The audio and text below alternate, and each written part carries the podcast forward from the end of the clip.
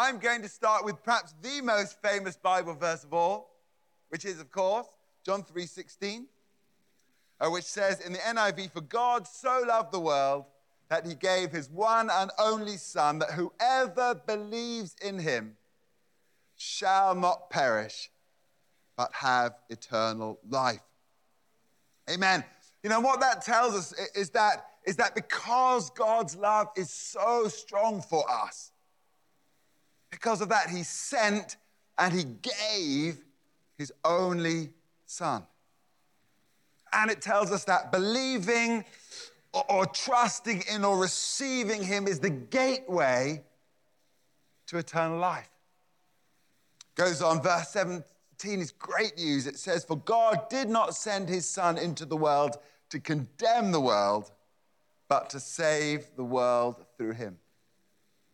Amen. Now, this morning I'm looking at that, the whole passage actually in John chapter 3, starting in verse 1 and going through to verse 21. And we're going to look at the text around that pivotal verse, John 3:16.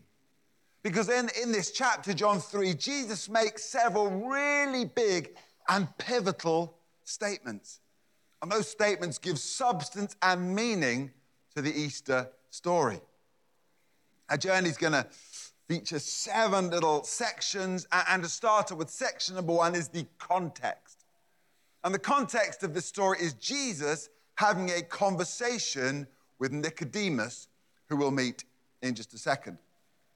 So let's start in verse one. I'm not going to read the whole section all at once because that would be a bit long, but we'll start with the first eight verses or so. There was a man named Nicodemus a Jewish religious leader who was a Pharisee. After dark one evening, he came to speak to Jesus. Rabbi, he said, we all know that God has sent you to teach us. Your miraculous signs are evidence that God is with you. Jesus replied, I tell you the truth. Unless you are born again, you cannot see the kingdom of God. What do you mean? exclaimed Nicodemus, how can an old man go back into his mother's womb and be born again? Jesus replied, I assure you, no one can enter the kingdom of God without being born of water and of the Spirit. Humans can reproduce only human life, but the Holy Spirit gives birth to spiritual life. So don't be surprised when I say you must be born again. The wind blows wherever it wants. Just as you hear the wind but can't tell where it comes from or where it is going, so you can't explain how people are born of the Spirit. So, as I said, the context is, is a conversation between Jesus and Nicodemus. Nicodemus was a very interesting man. He, he's described here as a, as a religious leader. And he was a member of that, that particularly devout, strict group called the Pharisees, with, with whom Jesus sparred repeatedly. But you know, unlike most of the Pharisees, Nicodemus seemed drawn to Jesus. And so in John chapter 7, when, when the religious leaders were discussing the, their concerns about the ripples that Jesus was, was causing, Nicodemus was seen there defending Jesus' rights to a fair hearing. And in John uh, chapter 19, Nicodemus joins Joseph of Arimathea in embalming and wrapping Jesus' dead body before it's placed in the tomb. On this occasion, in John chapter 3, Nicodemus comes secretly and privately at night, and he comes with sincere questions for Jesus. Rabbi, he says, we, we all know that God has sent you to teach us your miraculous signs are evidence that God is with you. And then Jesus responds with an enormous statement. This is number two. Number two is the big statement. Verse three I tell you the truth, which is how Jesus prefaced any massive, important statement. He said, This, this is something you really need to listen to. Verily, verily, I say unto you, unless you are born again, you cannot see the kingdom of God. A strong and definitive and final statement, unless you are born again. And what, even though Nicodemus was a, was a deeply religious man, even though he was an expert in Old Testament law and history and prophecy, Nicodemus was clearly confused by this statement. What do you mean? He exclaimed. How can an old man like me go back into his mother's womb? She was probably dead and be born again. Let me come on to part three. Part three is the explanation. Jesus says this I assure you, no one can enter the kingdom of God without being born of water and born of the Spirit. Now, now the expression born again could, could equally be translated born from above. And what Jesus is saying here is, is we all experience a natural birth. But if you want to go to heaven, we must also experience a, a supernatural, spiritual birth. See, see, born of water is, is the physical, the natural birth. But born of the Spirit it is a spiritual, supernatural birth. Verse 6 flesh gives birth to flesh.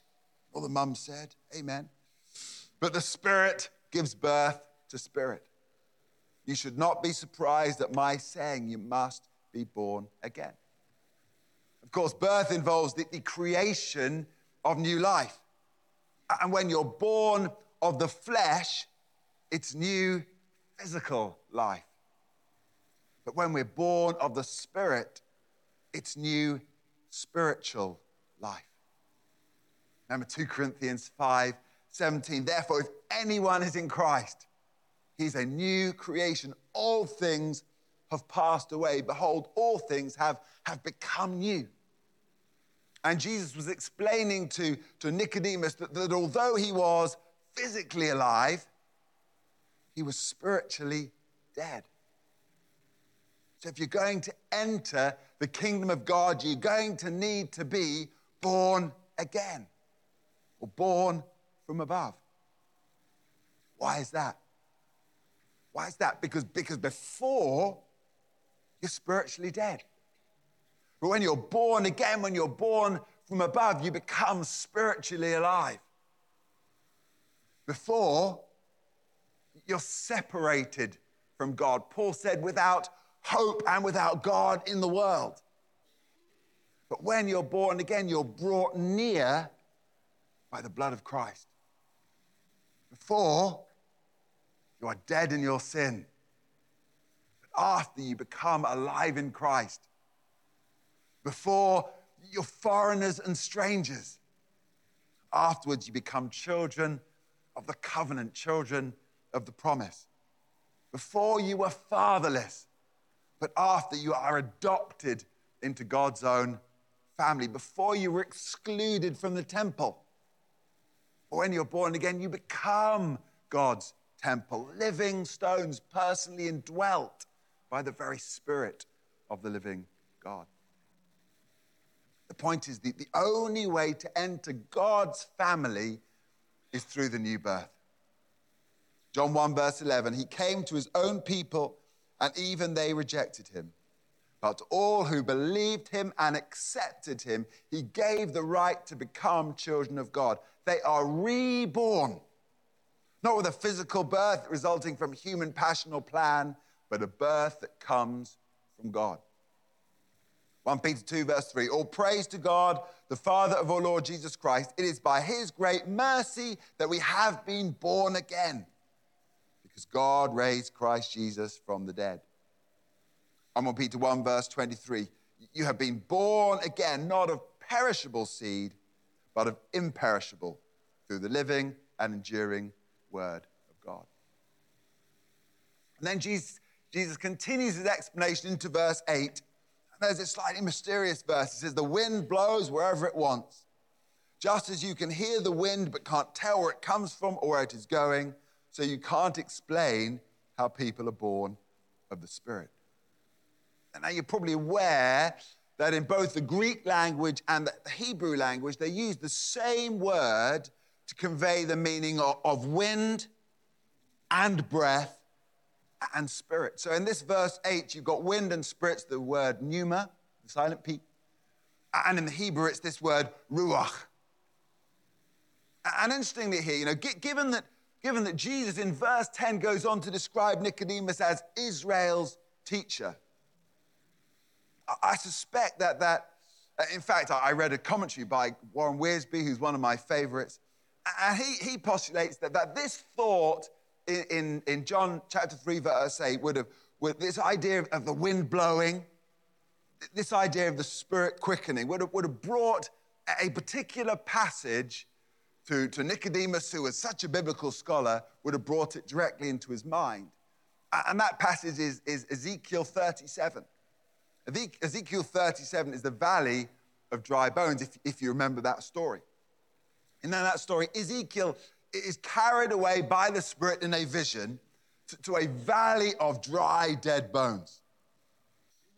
God asks him, He says, Can these bones live, Son of Man? He says, You alone know, Lord. Smart answer. He said, Speak to the bones, Son of Man. Say, Dry bones, hear the word of the Lord. Dipping for a second into Ezekiel 37, verse 5. This is what the sovereign Lord says Look, I'm going to put breath, ruach, I'm put breath into you and make you live again. I will put flesh and muscles on you and cover you with skin. I will put breath, ruach, into you and you will come to life. Then you will know that I am the Lord. So in that, in that vision, Ezekiel does just that, and, and the Lord, and, and he watches it happen. And it happens just as the Lord had said. Verse 8 Then I watched, muscles and flesh formed over the bones, then skin formed to cover their bodies, but they still had no breath in them. Then he said to me, Speak a prophetic message to the winds. That's that word. Son of man, speak a prophetic message and say, This is what the sovereign Lord says. Come, O Ruach, come, O breath, from the four winds, Ruach. Breathe into these dead bodies so they may live again. So I spoke the messages he commanded me, and breath came into their bodies. They all came to life and stood up on their feet, a great army. Then in verse 13, when this happens, O my people, you will know that I am the Lord. I will put my spirit, Ruach, in you, and you will live again. So, there in Ezekiel 37, the wind of the Spirit blows, and God breathes his breath into the spiritually dead, and they come alive. So, the parallel is, is in Nicodemus's day, the nation of Israel, the religious leaders were dead and dry. They, they were hard and cold. They were going around in religious circles. You know, they may have been devout. They may have had a strong moral code. They, they may have been precise in their, their ritual and their, their religious observation. They were dead. They desperately needed new life. They needed the wind. They needed spiritual breath. They needed to be born again. Born not of the, of the determination of their own fleshly efforts, but by the wind of the Spirit. They needed to be born from above. Now, Nicodemus came by night, and frankly, he and his people were in the dark. Verse 9, he says, How are these things possible? He asked. And Jesus replied, You're a respected Jewish teacher, and yet you don't understand these things. So Jesus goes on to explain, explains using, using a type. And a type uh, is a prophetic symbol, um, and it's when an Old Testament story or a person or an event or an, or an object item uh, points then to, to, to, to tell us something about the life or the death or the ministry or the resurrection of Christ the Messiah. And so here we have the type in verse 13. Jesus said, No one has ever gone to heaven and returned but the Son of Man has come down from heaven. And as Moses lifted up the bronze snake on a pole in the wilderness, so the Son of Man must be lifted up, so that everyone who believes in him will have eternal life. So here in John 3, we have Jesus referring back to a, another well known story. This time it's, it's Numbers 21, and it's verses 4 to 9. And that story, we'll read a little bit, little bit of it in a second. First of all, it's a story of sin. Israel had rebelled against God in the wilderness. And then, number two, it's a story of judgment. God sent poisonous snakes among them. Many were bitten and died. And it's a story of repentance because panicking, the people repented and they asked Moses to cry out to the Lord on their behalf. Numbers 21, verse 8. Then the Lord told Moses, Make a replica of a poisonous snake and attach it to a pole. All who are bitten will live if they simply look at it. So Moses made a snake out of bronze and attached it to a pole. And then anyone who was bitten by a snake could look at the bronze snake and be healed. So I've already said it's a story of sin, it's a story of judgment, it's a story of repentance, but it's also a story of grace. Because Moses interceded for the people and God provided a remedy. Sound familiar? It's a story of, of the gospel, much as, as the snake was lifted up on a pole, so the Son of Man will be lifted up on a cross. And then finally, it's a story of faith that the people could be healed, but they had to turn their attention to the object of their healing. So, so back to this type, that the type was a snake, serpent, it was made of brass, bronze, and it was elevated on a pole.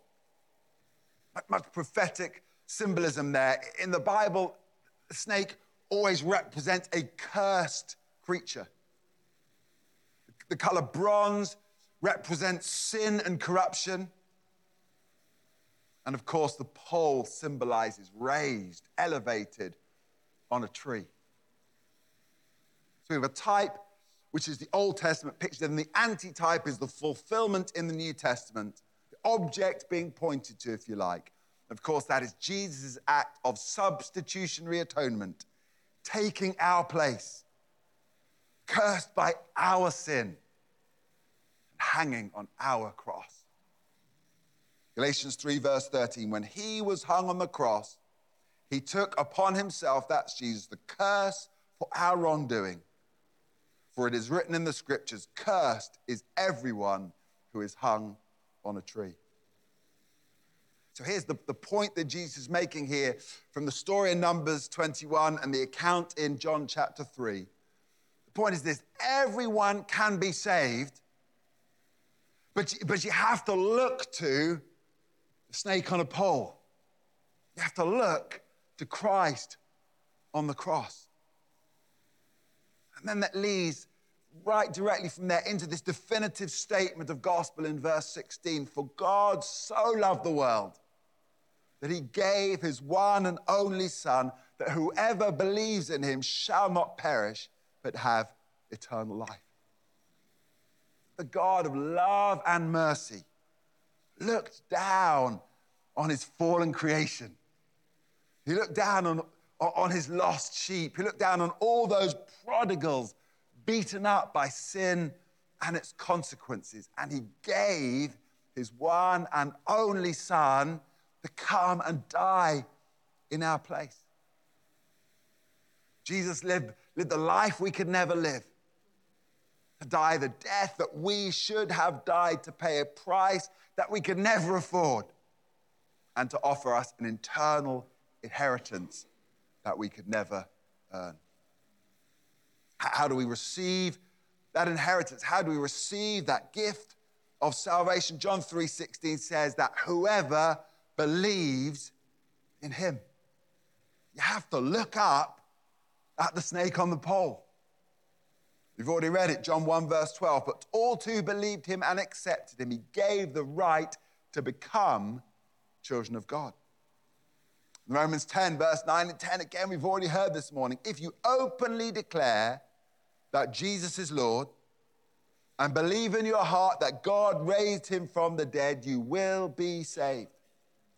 For it is by believing in your heart that you are made right with God, and it is by openly declaring your faith that you are saved. Believe in your heart. Confess with your mouth that Jesus is Lord, and you will be saved. You'll be saved from death to life. You'll be saved from judgment to mercy. You'll be saved from sickness to health. You'll be saved from the dominion of darkness into the kingdom of light. You'll be saved from eternal separation into everlasting fellowship with the Lord. This is the message of Easter. This is the finished work of the cross. This is the gospel of grace that Jesus came to offer to us all because God so loved the world. Two more parts to this, this passage in John 3. Just quickly look at those. Number six is a warning. So straight after John 3:16, John 3:17, we have verse 18, which says, There is no judgment against anyone who believes in him. But anyone who does not believe in him has already been judged for not believing in God's one and only Son. And the judgment is based on this fact God's light came into the world, but people loved the darkness more than the light, for their actions were evil. Verse 20 All who do evil hate the light and refuse to go near it for fear their sins will be exposed. This, this, this, this lays before us. We have a choice between judgment and salvation. We have a choice between believing and rejecting. We have a choice between darkness and light. Unfortunately, the warning that Jesus gives here is that many will choose to love darkness more than light. In fact, they'll turn their back on the light whose name is Jesus. Verse 20 All who do evil hate the light and refuse to go near it, for their fear their sins will be exposed. You know, we live, we live in a generation who are trying desperately to avoid the light because they know that it will expose their sin. Worse than that, they've come to call their darkness light and they're calling our light darkness. Isaiah 5, verse 20 Woe to those who call evil good and good evil, who put darkness for light and light for darkness, who put bitter for sweet and sweet for bitter. Folks, don't flirt with darkness. Don't compromise with darkness because if you do, you'll, you'll, you'll subconsciously start to avoid the light. And you might even start to, to try to justify your choices by calling what you know to be light darkness and vice versa. Which is why scripture's advice to us is flee. It's to run, it's to avoid darkness at all costs. Ephesians 5, verse 11, have nothing to do with the fruitless deeds of darkness, but rather expose them. Romans 13, 12, the night is nearly over, the day is almost here, so let us put aside the deeds of darkness put on the armor of light. And then a quick reminder Psalm 119, verse 105 Your word is a lamp to guide my feet and a light for my path. Keep in the word, and you will stay in the light. That leads to section seven, the last verse here. This is the opportunity. Verse 21 But those who do what is right come to the light so others can see that they are doing what God wants. Passion Translation says, But those who love the truth will come out into the light and welcome its exposure for the light will reveal that their fruitful works were produced by God. And so, the culmination of this passage as you'd imagine, is our commission, which is to show others the beauty and the power and the clarity and the safety of the light. Walk in the light when it's made available to you. Love the light. It's your best friend. And shine the light so all around can see the goodness of God. Brings to mind Matthew 5, verse 14. You are the light of the world, like a city on a hilltop that cannot be hidden. No one lights a lamp and then puts it under a basket. Instead, a lamp is placed on a stand where it gives light to everyone in the house. In the same way, let your good deeds shine out for all to see so that everyone will praise your heavenly Father. Amen. Let's wrap this up.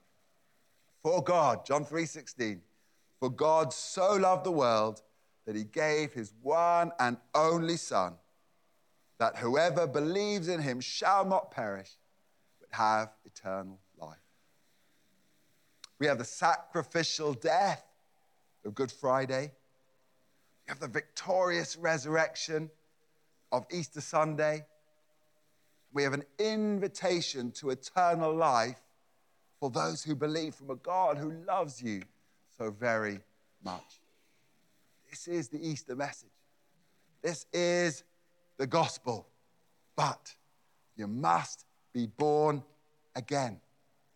You must receive him as your Savior, and you must confess him as your Lord.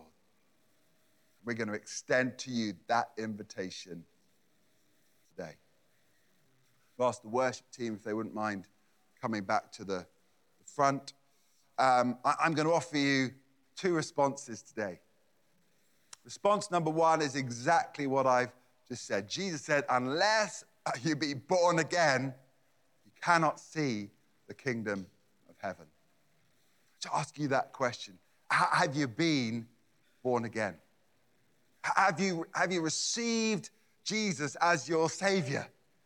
You know, Easter's a wonderful time to reflect on what He did. Do you believe that? Do you want to walk into, do you want to step into that? Do you want to be saved from darkness to light? All those other wonderful dualities that we've been through this morning. Are you ready today to declare, to confess that Jesus Christ is the Lord of your life? If you do, then you can be.